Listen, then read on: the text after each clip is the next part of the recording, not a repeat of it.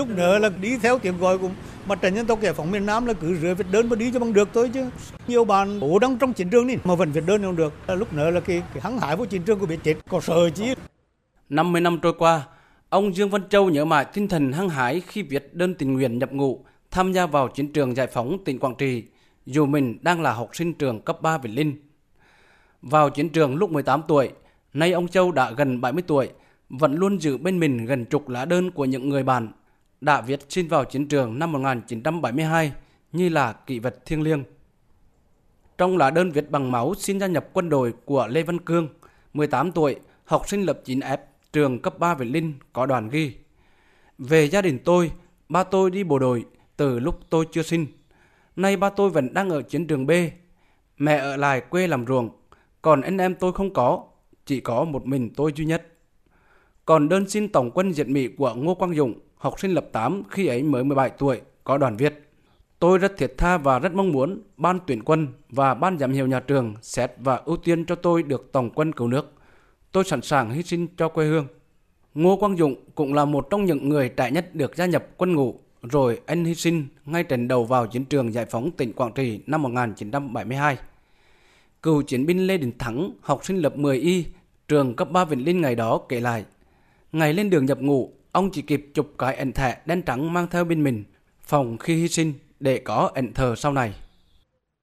Lúc đó là viết đơn tình nguyện bằng máu là đi bộ đội, không có phân loại nói 18 tuổi đủ tuổi công dân, viết đơn 100%.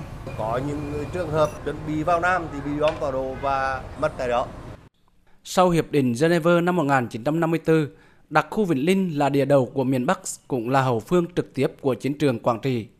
Trường cấp 3 Vĩnh Linh được thành lập với nhiệm vụ tiếp nhận học sinh miền Nam tập kết, thực hiện công tác đào tạo hạt giống đỏ cho đất nước. Trong những năm chiến tranh ác liệt, học sinh có lệnh sơ tán ra huyện Tân Kỳ, tỉnh Nghệ An để học tập. Ngày 15 tháng 4 năm 1972, theo tiếng gọi của quê hương, hầu hết học sinh đang sơ tán tại huyện Tân Kỳ, tỉnh Nghệ An, đồng loạt viết đơn tình nguyện trở về chiến trường bảo vệ quê hương. Nhiều người viết đơn bằng máu của mình, nhưng chỉ có 181 học sinh được chọn vào chiến trường. Cựu chiến binh Nguyễn Thế Hùng nhớ lại, ngày đó cấp trên chỉ xem xét những người đủ tuổi, đủ sức khỏe, nhà đông anh em, còn lại gia đình có một người con hoặc đã có bố mẹ anh chị phục vụ ở chiến trường thì chưa được xét. Nhiều người đã khai gian thêm tuổi hoặc khai gia đình đông anh em chưa có ai đi chiến trường để được cấp trên đồng ý. Thực ra cái trường cấp 3 Vĩnh Linh tại Tân Kỳ, Nghệ An á, cũng có nhiều đợt tin nguyện đi bộ đội vào để giải phóng miền Nam. Nhưng cái 15 tháng 4 năm 1972 là một cái lực lượng đông nhất như là một cuộc cộng đồng viên. Nói chung là không sợ chết và xác định được cái tinh thần nếu cần chết thì phải chết thôi. Đa số học sinh trường cấp 3 Vĩnh Linh tình nguyện vào chiến trường được đưa về tiểu đoàn 14, tiểu đoàn 10 đại đội 18 thông tin bộ đội địa phương trực tiếp đối mặt với các sắc lính thiền chiến của quân đội Sài Gòn. Ông Lê Văn Khiển, một trong số 181 học sinh của trường cấp 3 Vĩnh Linh nhập ngũ năm 1972, được đưa về tiểu đoàn 14 của tỉnh đội Quảng Trị tham gia chiến đấu bảo vệ chốt Long Quang. Đây là một mắt xích quan trọng nằm ở vị trí tiền tiêu bảo vệ vòng ngoài phía đông thành cổ Quảng Trị. Sau này, ông tiếp tục chiến đấu bảo vệ vùng giải phóng Triều Phong Hải Lăng, thị xã Quảng Trị.